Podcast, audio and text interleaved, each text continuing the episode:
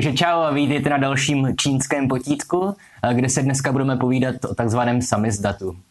Začnu zase několika technickými informacemi. V první řadě se znovu omlouvám za sníženou kvalitu zvuku a obrazu, ale fakt s tím nemůžu nic dělat, ten mikrofon nefunguje kdo ví jak a můj mobil není zdaleka ten nejlepší, takže vezměte si sluchátka a ignorujte prosím to, že to vypadá tak, jak to vypadá. Pak jsem taky chtěl říct něco o plánech pro následující týdny, protože jsem si říkal, že když teďka je takové hluché období, že maturity jsou daleko předaleko a ještě nikdo nepanikaří a nemá moc velkou potřebu tyhle videa vyhledávat, tak jsem si říkal, že si udělám trošku radost a v několika následujících týdnech se budu věnovat spíš tématům, která už dlouho slibuju a pořád ještě jsem je nerealizoval, protože jsem si říkal, že se na ně podívá jenom asi tak pár desítek lidí, ale uděláme je, aby tady prostě byli.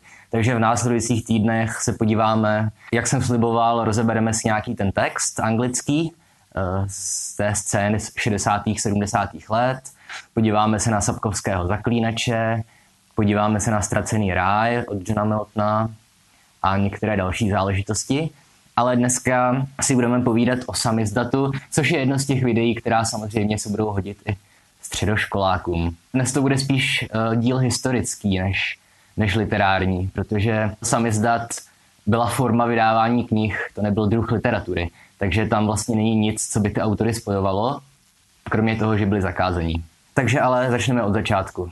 Myslím, docela dobrý nápad.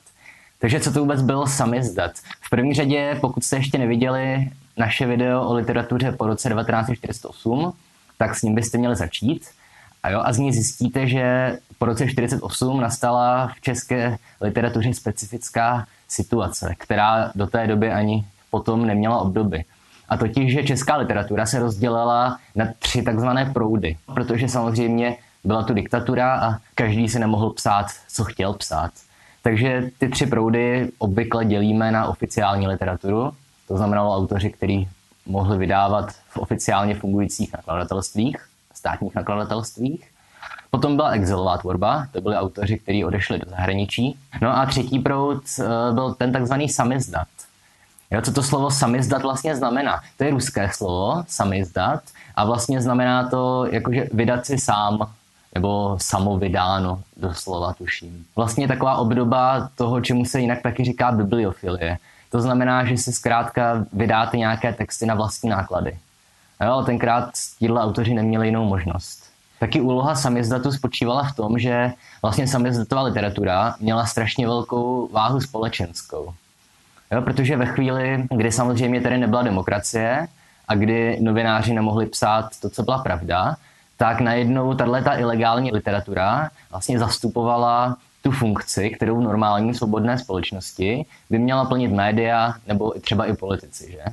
Samozřejmě to období bylo tragické v mnoha ohledech, hlavně proto, jak těžké bylo zkrátka pro autory vydávat knížky, ale zároveň eh, měla literatura podle mě i o dost jakoby větší společenskou váženost, než má dneska. Takže v současné době je brutální nadprodukce knížek, vycházejí desetitisíce knih každý rok. Tenkrát vážně se šířilo jenom to nejlepší a nejužitečnější. Jo. Tak a teďka jak ten uh, samizdat zařadit časově? Úplný ten základ českého samizdatu, samozřejmě původní samizdat byl už před válkou v Sovětském svazu, tak jeho základ vlastně nacházíme hnedka po roce 1948. Vlastně ta ilegální literatura, česká, domácí, ne exilová, eh, hnedka po revoluci komunistické měla vlastně takové dva nejvýznamnější proudy. Jeden z nich byl surrealistický, že? dědicové meziválečné avantgardy. A druhý byl vlastně nějaký základ pozdějšího undergroundu, nebo říká se taky někdy první generace undergroundu. Jo, obě tyhle dvě velké umělecké skupiny měly své platformy vlastně samizdatové. Jo, způsoby, kde publikovali své texty, které nemohly být publikovány oficiálně. Jo, v první řadě uvedu jenom dvě jména, ta nejdůležitější. Jo, tu samizdatovou skupinu, tu organizoval eh, především Vratislav Effenberger. To byl taky básník, ale on především převzal roli Karla Tajgeho. Jo, protože Karel Tajge po celou dobu trvání první republiky byl zdaleka nejvýraznější a nejvýznamnější osobnost eh, české avantgardy. Myslím teda jakoby organizátor toho avantgardního života a i teoretik. Jo, jenže na začátku 50. let Tajgeho de facto uštvala k smrti tajná policie. On dostal infarkt na ulici, ale bylo to zkrátka způsobené tím, že ho furt pronásledovali a bál se, že skončí jako záviš kalandra, měl k tomu nějaké indicie. No a Effenberger tak trošku převzal tuhle jeho vůdčí roli. Jo, a on jednak organizoval různé přednášky, setkání. Jo, nejznámější se jmenovalo Pravidla hry, nemusíte vědět. Ale taky zorganizoval eh, několik vydání eh, vlastně sborníků, který se jmenoval Objekt. Jo, ten objekt, vyšlo toho jenom pět, pět čísel eh, mezi lety 53 až 62 a v tom objektu se právě soustředila vlastně surrealistická tvorba, umělecká i teoretická. A druhý směr, řekněme ta první generace undergroundu, tak tam zase hlavní touhle organizační osobností eh, byl Ivo Voceďálek, no, což opět byl to básník, možná budete znát uh, pojmy jako trapná poezie nebo totální realismus, ale to teďka do tohohle videa nepatří. A ten zorganizoval takzvanou edici Půlnoc, a to byla vlastně první taková ta skutečná samizdatová edice. Jo, a v edici Půlnoc vyšlo asi 50 výtisků. Jo, fungovalo to v letech 49 až 54. A vlastně ten širší okruh redakce téhle edice tvořily i další velice významné osobnosti. Egon Bondy nebo i Hrabal. O téhle první fázi samizdatu, tedy v letech 48 až řekněme 68, tak tam platí, že on měl především takzvaně vlastně konzervační funkci. Jo, konzervace je jasné, co to znamená. Tam šlo zkrátka jenom o to vlastně zachovat ta díla, aby existovalo aspoň pár jejich verzí a aby nehrozilo, že se zkrátka ztratí navždy. Je? Protože reálně hrozilo, že pokud by se ztratil vlastně rukopis, ten autograf, který napsal sám autor, tak by se ztratilo to dílo kompletně, ztratilo by se z té paměti kultury. Takže ta funkce prvních samizdatů byla fakt jenom vlastně zachovat ty, ty texty a doufat, že bude líp a že přijde čas, kdy budeme moct vydat oficiálně. A ty opisy vznikaly většinou jenom v několika málo kusech kopií. Ale máte vždycky čtyři nebo pět třeba opisů. I když samozřejmě se potom mohli rozšířovat i dál, ale těžko se to dneska dohledává ty informace. Takže to byl samizdat před lety 68 a fakt byl vloženě málo organizovaný, byla to taková vlastně potutelná domácká činnost.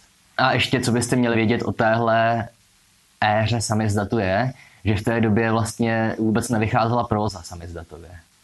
Jo, samozřejmě byly výjimky z pravidla, Hrabal je jednou výjimkou z pravidla, ale 95% textů ze samizdatu byly buď eseje, anebo samozřejmě poezie.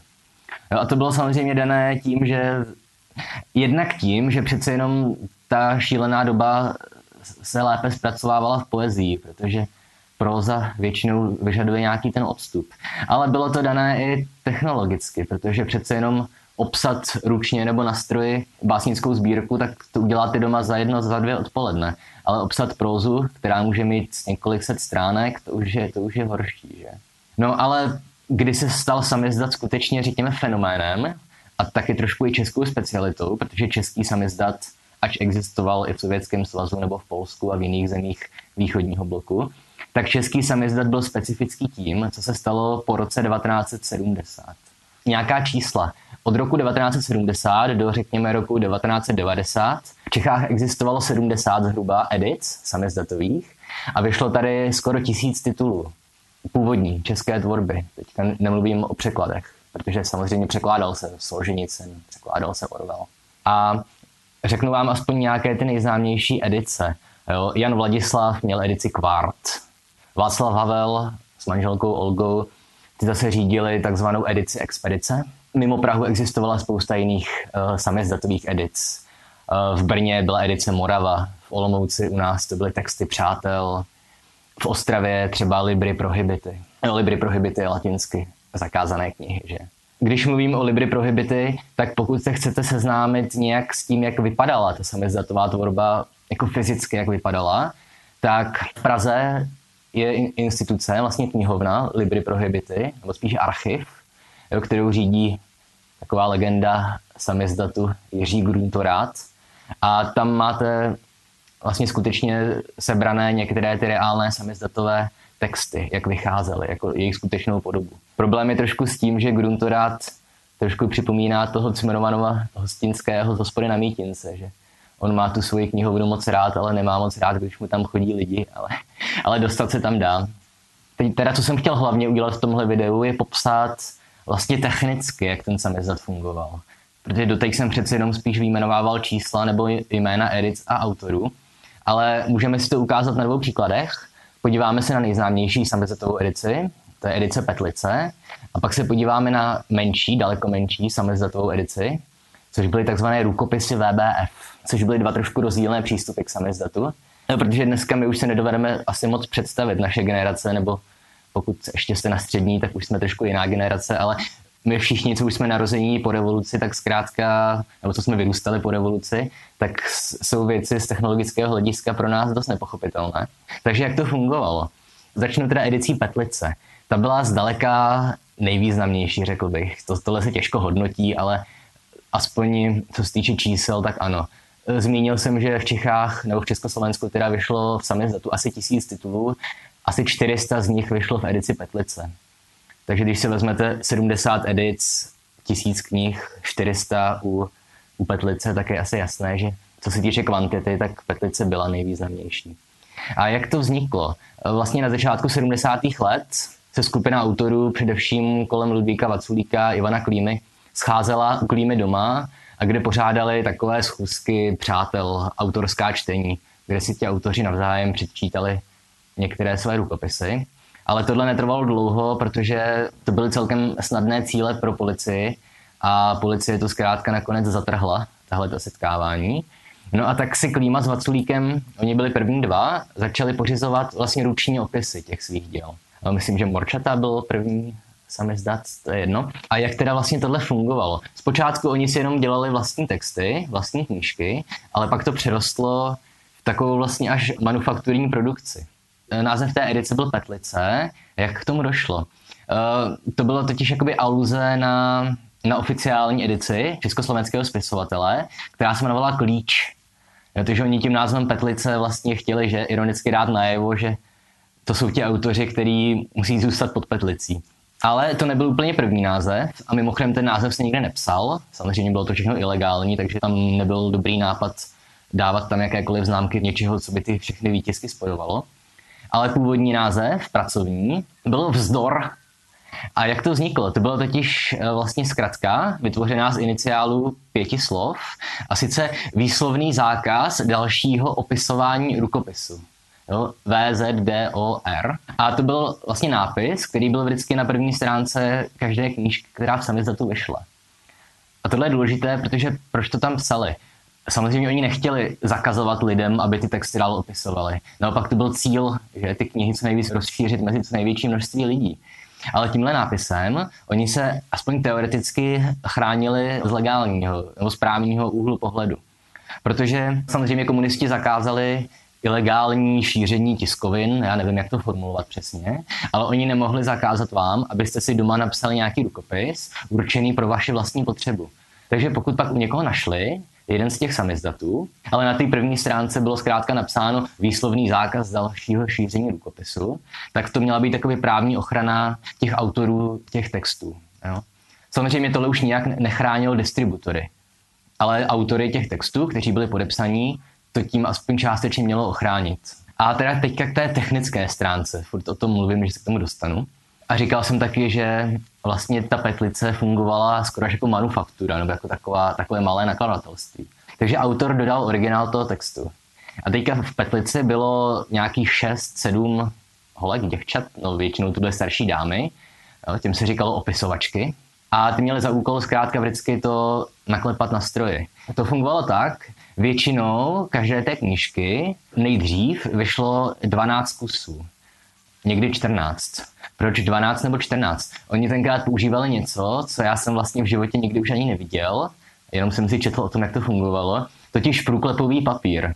To znamenalo, že oni na tom stroji psali jeden výtisk, podstudali průklepový papír a tím se jakoby vytvořila kopie na dalších až eh, pět nebo šest stran. Jo, takže většinou to bylo 12 nebo 14 výtisků, s tím, že vždycky dva byly originální, originálně naklepané, a pak tam bylo pět nebo šest dalších listů za nimi. Tam opět já jsem to nikdy neviděl na vlastní oči, originální samizdaty, ale prý to fungovalo tak, že pokud těch výtisků bylo 12, tak to bylo všechno dobře čitelné.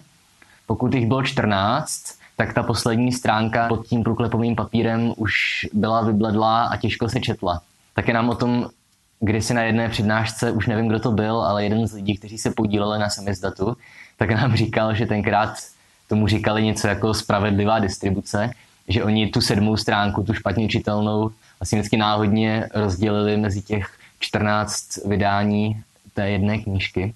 Takže se vám dost často stalo, že každá sedmá stránka vaší knihy byla nečitelná. Takže vzniklo nějakých 14 opisů, které většinou vlastně sám Baculík osobně šel rozdat těm abonentům, těm lidem, kteří ty samizdaty měli vlastně předplacené.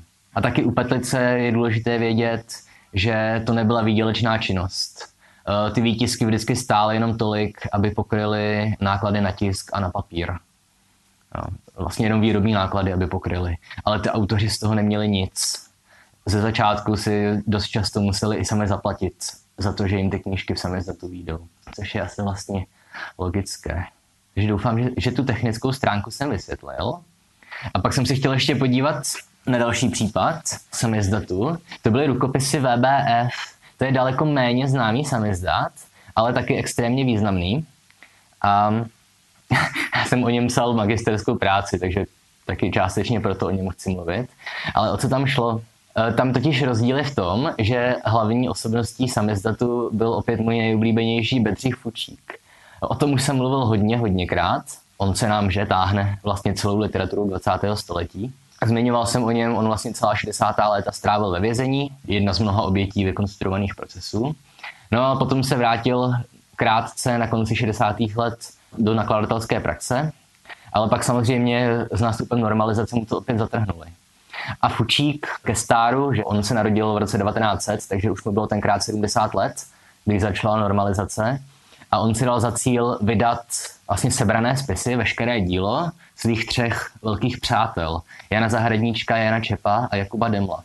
To byl vlastně hlavní, hlavní záběr rukopisů VBF. Podílel se s ním na tom především Vladimír Binar, který pracoval taky vlastně jako editor.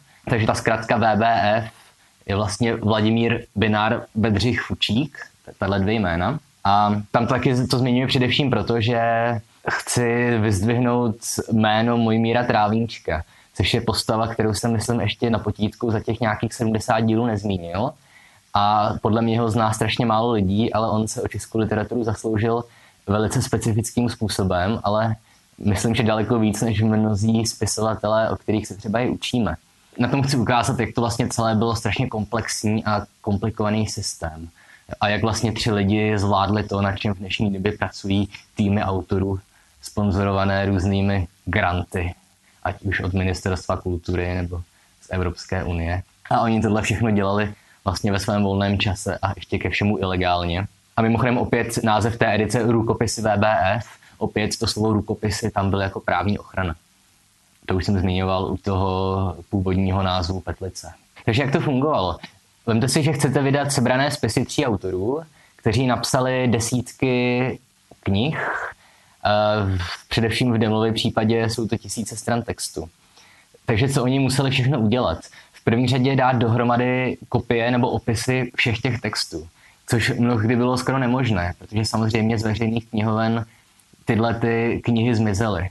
To komunisti zakázali. Takže oni museli prohrabávat staré časopisy, které nebyly dostupné, takže museli psát svým známým, o kterých třeba věděli, že mají ten a ten časopis nebo že mají tu kterou knížku nebo museli psát vlastně potomkům těch autorů, jejich dílo se snažili dát dohromady a opisovat to, potom edičně to nějak připravit, že dát tomu nějakou tvář, rozdělit ty texty do knih, do svazků, protože žádný z těchto tří autorů, jejich dílo se nedalo ani náznakem schrnout jenom do jednoho svazku. Takže tohle většinou dělali Fučík s Binarem. Jo, schánili texty a připravovali ten ediční plán, připravovali, jak vlastně ty sebrané spisy budou vypadat. Ale potom vstoupil vždycky do hry Mojmír Trávníček. To byl pán, který žil, tuším, že v Hrozenkově, eh, zkrátka na Valašsku, úplně u hranic se Slovenskem, kde pracoval vlastně jako správce nebo ředitel nějaké dětské ozdravovny na zámečku A on vlastně celou druhou polovinu svého života trávil tím, že opisoval texty na stroji. A já jsem se snažil počítat a já jsem fakt špatný v matematice, ale mám za to, že on za svůj život obsal víc než 100 tisíc stránek textu. Což mě přijde úplně neuvěřitelné, jako kolik času věnoval vlastně manuální práci, jak obrovskou část svého života obětoval tomu, aby česká literatura mohla nějak dál přežívat. Jo, on zdaleka neopisoval jenom pro rukopisy VBF. On obsal tisíce stran i pro Ivana Slavíka nebo pro Ludvíka Kunderu. Takže ve chvíli, kdy Binar s Fučíkem připravili všechny ty texty, jak mají vypadat, tak poslali jeden originál Trávničkovi na Valašsko. Ta zásilka byla vždycky ohromně pojištěná, protože to mělo nevyčíslitelnou hodnotu, všechno, co tam bylo. No a když se ty texty dostali na Valašsko k milému Trávničkovi, tak Trávniček sedl a mnoho, mnoho dní v kuse seděl za strojem a opisoval. Kdyby chudáci věděli, jaké my dneska máme metody, že jenom oskenujeme rukopis a on nám to převede na písmenka, tak, tak to tenkrát nešlo. A Trávníček vždycky vytvořil několik těch kopií a potom si to poslalo jistému panu Vodičkovi, což byl knihař, který vlastně vázal knížky. A ten opět proto připravil skutečnou obálku a, a vazbu. Jo, takže to skutečně ty knihy vypadaly tak, jak mají knihy vypadat. A samozřejmě tohle se potom už prodávalo. A rozdíl byl v tom, že na rozdíl od Edice Petlice, která byla vyloženě jenom služba sám sobě, autoři se jenom tak snažili šířit vlastní texty, tak rukopisy VBF, tam už šlo vlastně o biznis. Protože Bedřich Fučík přece jenom v době, kdy ještě svobodně mohl pracovat, tak to byl za první republiky vlastně ředitel největšího nakladatelství, Melantrichu. A on tohle v sobě nikdy nezapřel. A on v době, kdy byl vlastně v undergroundu, kdy už nemohl oficiálně tvořit, tak myslím, že on si tímhle trošku dělal radost a realizoval se tím, že on si de facto zavedl takové malé vlastní nakladatelství. Já jsem si procházel vlastně jeho korespondenci a všechny možné texty z pozůstalosti, kde vidíte, že on si fakt vedl účetnictví a nabízel ty knihy za různé ceny, nabízel různé druhy obálek. No. Což opět mě přijde strašně zajímavé, jak ta strašná situace literárního života v diktatuře dokázala vlastně v lidech probudit nějakou takovou aktivitu, no, třeba i podnikatelskou. Tak, takže tohle bylo jenom stručně o samizdatu a jak jsem říkal na začátku videa, v příštích dílech si udělám trošku radost sám sobě a budu se bavit o tématech asi spíš okrajových, jako je třeba Miltonův ztracený ráj.